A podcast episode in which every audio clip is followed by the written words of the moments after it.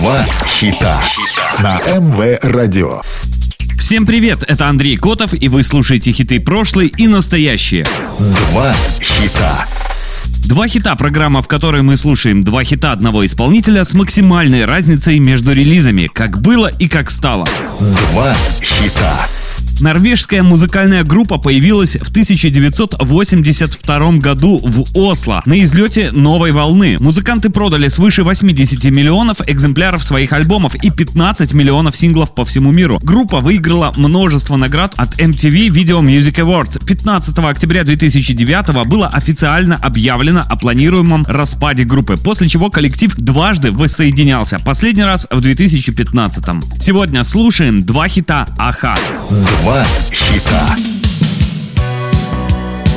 Take On Me была первоначально выпущена в 1984 году, но не имела успеха. Группа перезаписала песню и выпустила новую версию в 85-м. В Соединенных Штатах сингл попал на верхнюю строчку Billboard Hot 100 и пробыл в чарте 27 недель. В британском чарте синглов Take On Me дебютировал под номером 55 и достиг второй строчки, где оставался в течение трех недель подряд.